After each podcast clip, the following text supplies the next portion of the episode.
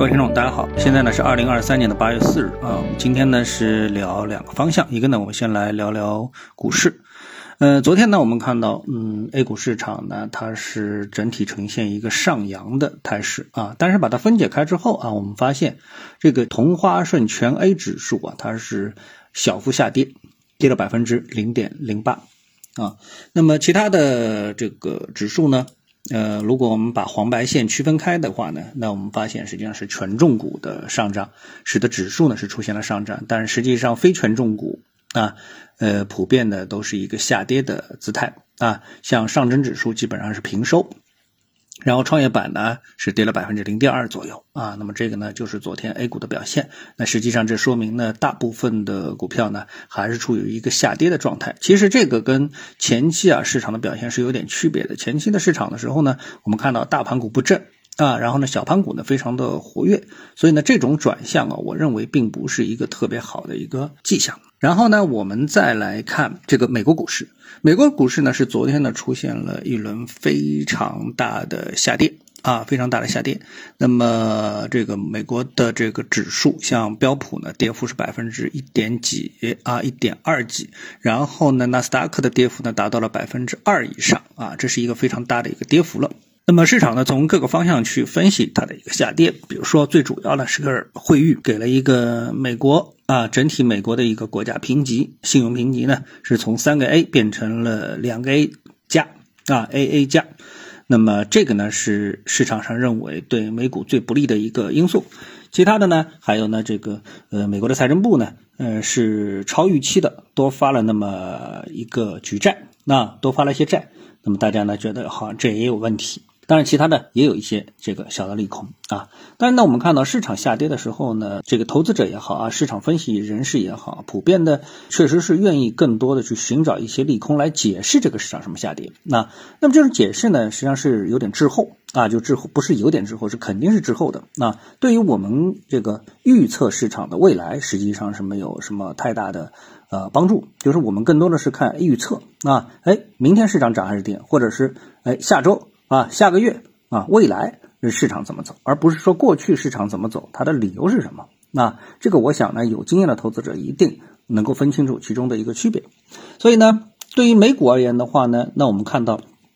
啊，市场在连续的大幅的上扬之后啊，出现技术性的回调啊，我们都不要说是有什么利空啊，有出现一个技术性的回调，也都是非常正常的一个事情啊。那么呃，从它的一个长期的特性来看的话，那么这个回调呢？呃，在目前啊，没有什么实质性利空的背景之下，这个回调的幅度不可能啊过于深啊过深啊，因为这是一个什么？是获利回吐，在这个市场上啊，这个回避风险、获利回吐的资金，它并不是说长线的离场资金啊，最终他们还是要会回来的啊，而且呢，也有很多逢低吸纳的资金呢，在等待着啊，这个再度的这个入场啊，所以呢，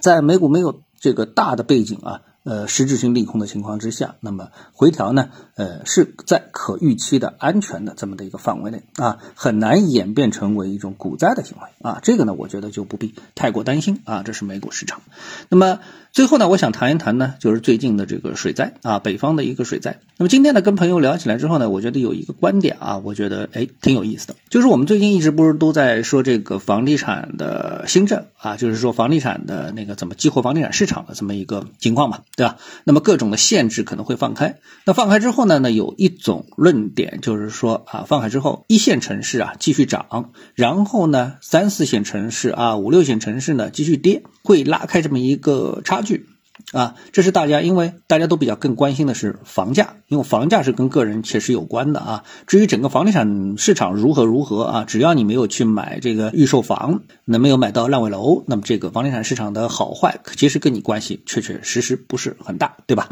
啊，然后你买的呢，就是你自己住的房子也好，你买的是二手房也好，其实问题也不大，对吧？所以大家更关心的是房价。啊，房价。那么这个房价呢，你肯定关心的就是啊，这个呃，北上广深啊，它的房价会怎么样啊？那么这次水灾为什么给大家这么一个启发呢？因为大家发现了，哎，这水灾啊非常厉害，有两个地方现在是特别的啊，让大家就是说，哎，从原来的不熟悉变成熟悉啊。一个是门头沟啊，另外一个是涿州啊，都是呢重灾区啊。那么显然他们也是北京市一线城市的周边。啊，有的人说离北京其实很近啊，并不是非常遥远的这么的一个地方啊。那么，但是呢，他们的受灾程度和北京啊完全不可同日而语。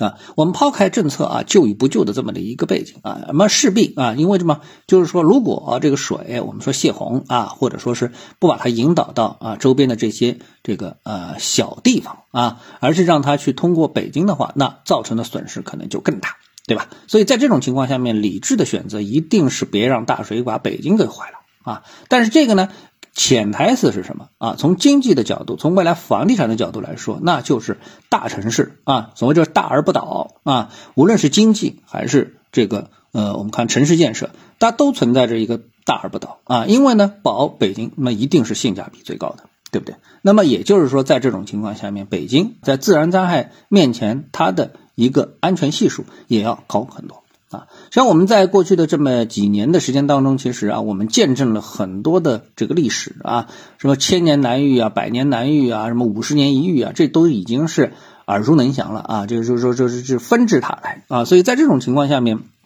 如何去对应我们说这个天灾啊，这个一个一个一个情况？那么实际上呢，哎，从房地产市场的一个角度来说，也许大家啊，从避险的角度，反而是